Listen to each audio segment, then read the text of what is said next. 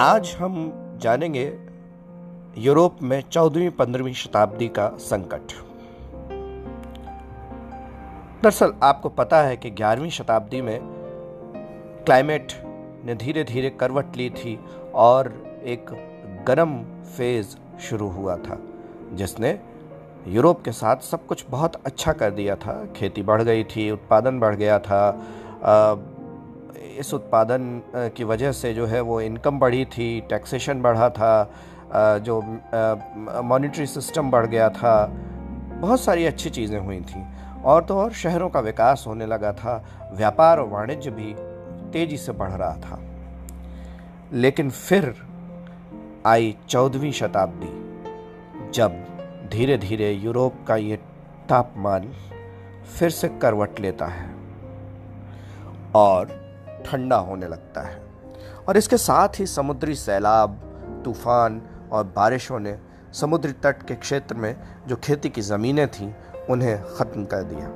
वे या तो डूब गईं या फिर नष्ट हो गईं। तटीय बंदरगाह जहाँ से पानी के जहाज़ दूर तक व्यापार के लिए निकला करते थे, वे नष्ट होने लगे। इनके मालिक या लॉर्डों के पास इनकी मरम्मत के लिए न तो पैसे थे और न ही समय। इन समुद्री सैलाबों ने तटवर्ती क्षेत्रों के नदियों के आसपास के खेतों को पूरी तरह से जल निमग्न कर दिया।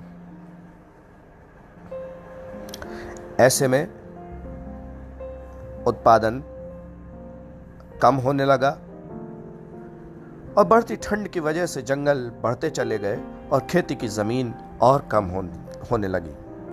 ठंड की वजह से ही फ़सलों के मौसम छोटे हो, होते गए और पैदावार कम से कम तर होती चली गई।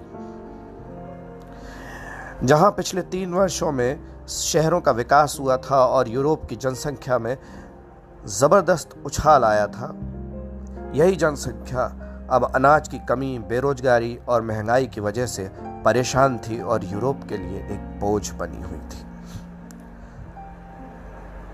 उधर ऑस्ट्रिया में चांदी की खानें अब धीरे धीरे बंद पड़ने लगी थीं।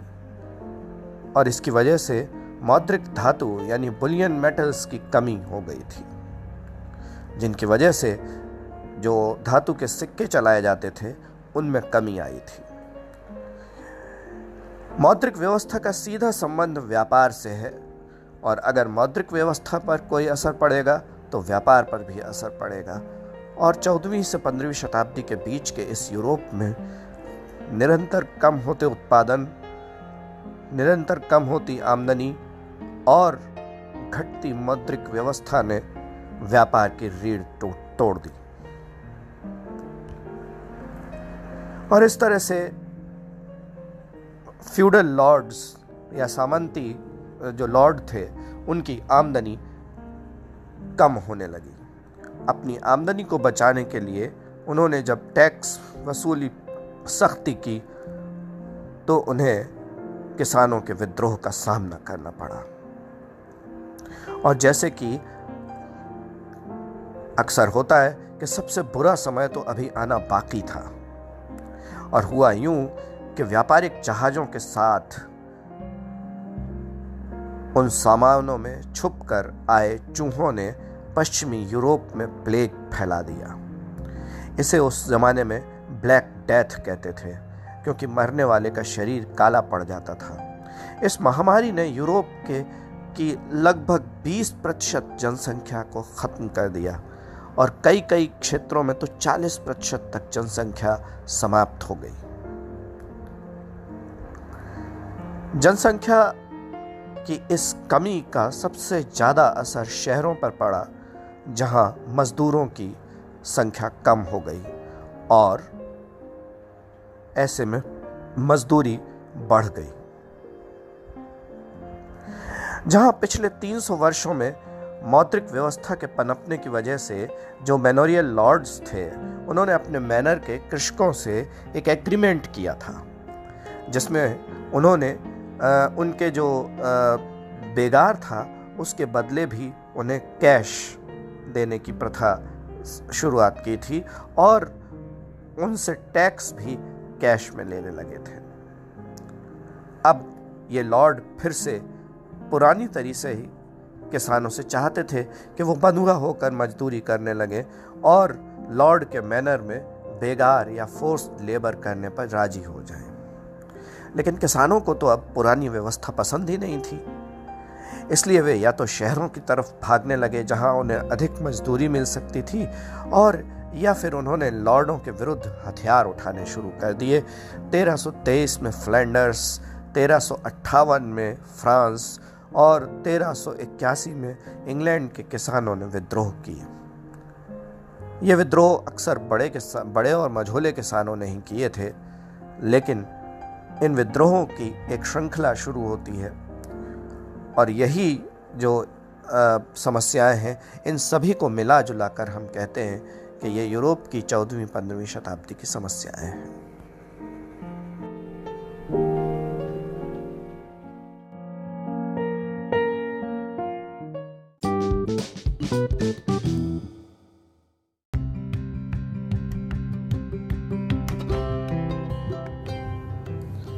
चौदहवीं शताब्दी के संकट के बाद यूरोप में बढ़ते अनरेस्ट यानी विद्रोहों की संख्या आमदनी में कमी, महामारी, कम होती हुई जनसंख्या, घटता व्यापार, घटती मुद्रा, इन सब समस्याओं के बीच में एक सबसे बड़ी जो बात हुई, वो ये थी कि यूरोप के सामाजिक और आर्थिक जनजीवन पर से फ्यूडल लॉर्ड्स का शिकंजा ढीला पड़ने लगा। अब तक फ्यूडल लॉर्ड्स दरअसल यूरोप के सामाजिक और आर्थिक क्षेत्रों में सबसे बड़ी शक्ति थे। ये इतनी बड़ी शक्ति थे कि इनकी शक्ति किंग्स, यानी राजाओं से भी ज़्यादा थी। बल्कि राजाओं को सेना के लिए, वॉर के लिए और बाकी दूसरी और ज़रूरतों के लिए इनकी ओर देखना पड़ता था। ये फ्यूडल लॉर्ड्स राजा को समय पड़ने पर सेना मुहैया कराते थे टैक्सेशन का एक हिस्सा दिया करते थे और इसके अलावा भी अन्य कई तरहों से सहायता किया करते थे। इस तरह से कहना चाहिए कि चौदहवीं शताब्दी तक यूरोप के जो राजा थे, वो केवल नाम मात्र के राजा थे, पर चौदहवीं शताब्दी के संकट ने इस व्यवस्था को परिवर्तित कर दिया। और एक नए राजनीतिक परिवर्तन को शुरू किया। ये नया राजनीतिक परिवर्तन था, राजाओं की शक्ति में वृद्धि। ऐसे समय में आने वाले सभी राजाओं ने, सभी देशों के अलग अलग देशों के राजाओं ने अपनी शक्ति को बढ़ाया और कंसोलिडेट किया। इतिहासकारों ने इन नए शासकों को न्यू मोनार्क्स के नाम से पुकारा है। फ्रांस में इस तरह से लुई इलेवेंथ, ऑस्ट्रिया में मैक्समिलन हेनरी सप्तम इंग्लैंड में और स्पेन में इजाबेला और फर्डिनेंड के शासन शुरू हुए। ये सभी शासक निरंकुश शासक थे, जिन्होंने अपनी शक्तियों को बढ़ाना शुरू किया और इसके लिए उन्होंने तीन काम किए। पहला, उन्होंने अपनी संगठित स्थायी सेनाएँ रखनी शुरू की, यानी ऑर्गेनाइज्ड स्टैंडिंग आर्मीज। इन आर्मीज में जो जनता थी, उनको उनकी डायरेक्ट भर्ती, सीधी भर्ती होने लगी। डायरेक्ट रिक्रूटमेंट होने लगा, यानी जनता अब सीधे राजा की सेना में भर्ती हो सकती थी। उसको मैनोरियल लॉर्ड्स के यहाँ जाने की ज़रूरत नहीं थी। और इस तरह से सेना एक, रोज़गार का ज़रिया बन गई और लोगों को रोज़गार तो चाहिए ही था। उधर इस सेना को पूरी तरह से ट्रेन करके रखा गया, जिसमें हर समय ड्रिल्स और बाकी ट्रेनिंग चलती रहती थी, जिससे ये सेना पूरी तरह से वॉर के लिए हर समय तैयार रहे। इस सेना के सोल्जर्स और ऑफिसर्स सभी राजा के प्रति लॉयल थे, क्योंकि राजा ने इनको वेतन देना शुरू कर दिया था। और ऐसे में अब सेनाएँ मेनोरियल लॉर्ड्स की जागीर नहीं रह गई थी। दूसरा काम इन राजाओं ने किया, वो था एक स्थायी और विशालकाय नौकरशाही की स्थापना जो संपूर्ण साम्राज्य में फैले हुए हों। नौकरशाही का मतलब होता है ब्यूरोक्रेसी और इसमें होते हैं ऑफिसर्स खास करके टैक्सेशन और जुडिशियरी के जो लोग तो इस नौकरशाही की जो आ, आ, को एस्टेब्लिश करके इन राजाओं ने अपनी पकड़ अपने साम्राज्य के चप्पे चप्पे तक बढ़ा दी। ये नौकरशाह अब पर्याप्त रूप से शक्तिशाली थे, इनके पास अधिकार थे, खास करके टैक्स वसूलने के न्याय जस्टिस डिलीवर डिलीवर करने के, न्याय करने के और पनिशमेंट करने के। और ये जो अधिकारी थे, ये मैनर, जो जागीरें थीं, उन सब में नियुक्त थे, क्योंकि उन, उन्हीं जागीरों में फैले हुए खेत, खेतीहरों के फार्मों से ही टैक्स कलेक्ट कलेक्शन होता था। ऐसे में जो मैनोरियल लॉर्ड्स थे, उनकी सत्ता धीरे धीरे कम होने लगी और राजाओं की सत्ता बढ़ने लगी। तीसरा जो काम किया, वो था राष्ट्रीय कर प्रणाली, यानी नेशनल टैक्सेशन सिस्टम की स्थापना। इस टैक्सेशन सिस्टम ने बहुत कुछ बदल दिया यूरोप में। और यूरोप के जो साम्राज्य थे, जो पहले की नाम मात्र के साम्राज्य हुआ करते थे, क्योंकि उनके अंदर बहुत छोटे छोटे राजा हुआ करते थे फ्यूडल लॉर्ड्स जो आपस में लड़ा करते थे। अब उनकी लड़ाइयों को खत्म कर दिया गया और इस संपूर्ण साम्राज्य को कंसोलिडेट करने में हेल्प मिली। ये नेशनल टैक्स सिस्टम इस मामले में भी मददगार सिद्ध हुआ कि सपोज़ एक व्यापारी को फ्रांस के एक जगह से दूसरी जगह पर जाना है तो उसको बीच में अगर चार मेनोरियल लॉर्ड्स की क्षेत्र पड़ते हैं तो उसको उन चारों को माल गुजारी देनी पड़ेगी, यानी टैक्सेशन देना पड़ेगा। लेकिन नेशनल टैक्स सिस्टम की वजह से ये माल गुजारी कम हो गई, ख़त्म हो गई, और व्यापारी की लागत भी कम हो गई। व्यापारी की लागत कम होने से व्यापारी का मुनाफा बढ़ा और व्यापार करने का जो एक मोटिवेशन है, वो उसमें वृद्धि हुई। राष्ट्रीय कर प्रणाली की स्थापना की वजह से जहाँ लागतों में कमी आई, वहीं पर ओवरसीज ट्रेड करने की ललक भी अब बढ़ गई। और ऐसे में स्पेन और पुर्तगाल के राजाओं ने निरंतर इस मामले में रुचि ली कि किस प्रकार से नई संभावनाओं को टटोला जाए और नए क्षेत्र खोले जाए। ये अकारण ही नहीं था कि इसी समय कोलंबस, मेजलान और वास्को डिगामा जैसे खोजियों ने दुनिया भर में नए नए व्यापारिक रास्तों की खोज की, जिनके बारे में हम अगले चैप्टर में पढ़ेंगे। तो इस तरह से ये जो परिवर्तन थे, ये राजनीतिक परिवर्तन और न्यू मोनार्क्स का का राइज जो है, वो फोर्टीन सेंचुरी क्राइसिस के बाद का सबसे बड़ा परिवर्तन था। इन राजाओं ने अपनी सेना को और मज़बूत करने के लिए इसी समय के आसपास जो मंगोल आक्रमणों की वजह से उन्हें बारूद और तोपखाने का आ, का विकास किया था उस बारूद और तोपखाने का विकास आ, करके उन्होंने अपने यहाँ पर इनको शामिल किया। और ऐसे में जो आ, जो सामंत थे उनके पास इतना संसाधन नहीं थे कि वो इस तरह की सुसज्जित सेना रख सकें उसकी तरह से एक वेल वेल ऑर्गेनाइज आर्मी रख सके। ऐसे में किंग्स जो हैं वो पावरफुल हो गए। किंग्स ने अपनी बढ़ती हुई आवश्यकताओं को आ, मिलाने के लिए उनको मीट करने के लिए जो एक्सपेंसेस थे उसके लिए कर लगाए टैक्सेशन लगाया अलग अलग और ये टैक्सेशन उन्होंने न केवल फ्यूडल लॉर्ड्स पर लगाया बल्कि जनता पर भी लगाया। इसके अलावा उन्होंने अपनी सीमाओं का विस्तार भी करना शुरू किया जिसकी वजह से आ, उनकी आमदनी या इनकम बढ़े।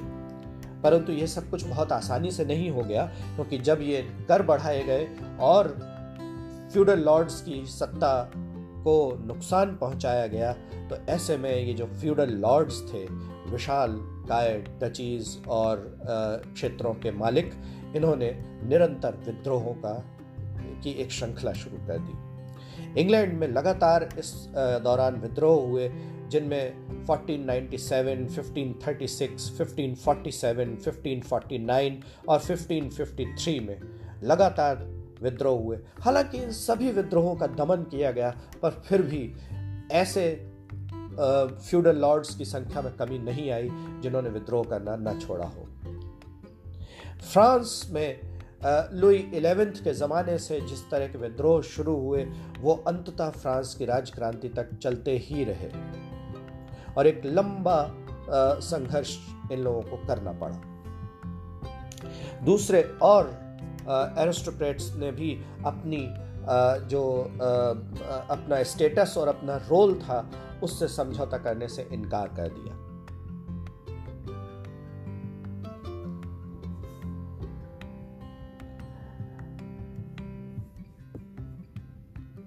एरिस्टोक्रेट्स ने अपने अस्तित्व को बचाए रखने के लिए अब एक नई चीज़ शुरू की। यह नई चीज़ थी कि अगर नई शासन व्यवस्था के विरोधी रहते तो उन्हें हमेशा हमेशा के लिए खत्म कर दिया जाता था।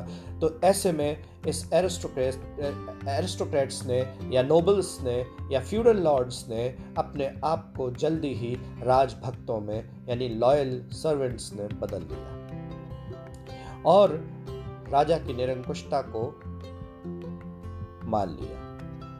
और जल्दी ही राजा की ब्यूरोक्रेसी में शामिल हो गए। और दरअसल इस तरह से जो एब्सोल्यूट मोनार्की थी, वो दरअसल एक रिफाइंड किस्म का फ्यूडलिज्म बनकर उभर आई। ये एक महत्वपूर्ण परिवर्तन था उस पर्टिकुलर प्रोग्रेस का जिसके बारे में अभी हम बात कर रहे थे। राजनीतिक परिदृश्य पर इस तरह से लॉर्ड्स अभी भी सबसे इम्पोर्टेंट भूमिका में आ गए प्रशासनिक सेवाओं में उन्हें स्थायी स्थान दे दिए गए और जो धीरे धीरे हेरिडिटरी भी हो गए। शासक अभी पिरामिड के उस शिखर पर नहीं था, जहाँ लॉयल्टी और म्यूचुअल अंडरस्टैंडिंग थी।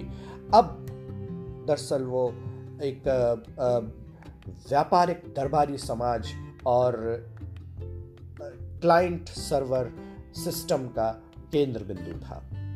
ये सभी राजतंत्र, वो चाहे कितने भी शक्तिशाली हों या कमज़ोर हों, ये इन लोगों का सहयोग चाहते थे जिनके पास सत्ता हो या धन हो।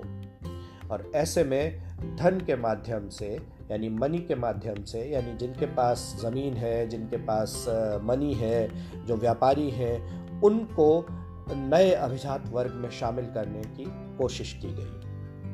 बल्कि अभिजात वर्ग को खोल दिया गया। शहरों के संपत्ति रखने वाले धनी वर्गों के लिए। और इस तरह से गैर अभिजात मतलब जो जन्म से अभिजात नहीं है, रॉयल फैमिली के लोग नहीं हैं। ऐसे में अभिजात वर्ग, यानी कि एरिस्टोक्रेट क्लास का एक नए एरिस्टोक्लास क्लास का जन्म हुआ यहाँ पर, जो राजाओं से भी अक्सर धनी हुआ करते थे, पर ये गैर अभिजात वर्ग से थे। और इस तरह से शासकों ने राज्य व्यवस्था में गैर सामंती तत्वों के लिए स्थान बना दिए। ये जो शासक थे इन्होंने गैर सामंती तत्वों को, यानी अभी तक शासन व्यवस्था में कौन शामिल थे? आप देखें, पीछे अभी पूरे चैप्टर में आप पढ़ते चले आए हैं, किंग्स हैं नाइट्स हैं, मेनोरियल लॉर्ड्स हैं, यही सब लोग जो हैं वो शासन व्यवस्था में शामिल हैं। लेकिन अब इसमें पहली बार ऐसे लोग आ रहे हैं जिनके पास संपत्ति है, दौलत है, जो कभी भी अभिजात वर्ग में शामिल नहीं रहे। ख़ास करके इस ज़माने में जब व्यापारी जो प्रोस्पेरस होते चले जा रहे थे, उन्होंने धीरे धीरे राज व्यवस्था में परिवर्तन करना शुरू कर दिया, प्रवेश करना शुरू कर दिया। फ्रांस और इंग्लैंड का इसके बाद का जो इतिहास है, वो इन्हीं पावर स्ट्रक्चर्स के परिवर्तनों का इतिहास रहा है। और हम जानते हैं कि इन्हीं शक्ति परिवर्तनों का इतिहास इन्हीं शक्ति परिवर्तनों से, इन्हीं पावर स्ट्रक्चर से पावर बैलेंस से अंततः फ्रांस और इंग्लैंड में अपनी अपनी किस्म का एक डेमोक्रेटिक या कहें कि मोनार्की और दूसरे वर्गों के बीच में सत्ता को जो का बंटवारा करने वाला जो एक प्रयास था, वो शुरू हुआ। 1614 में लुई थर्टीन के शासनकाल में फ्रांस की जो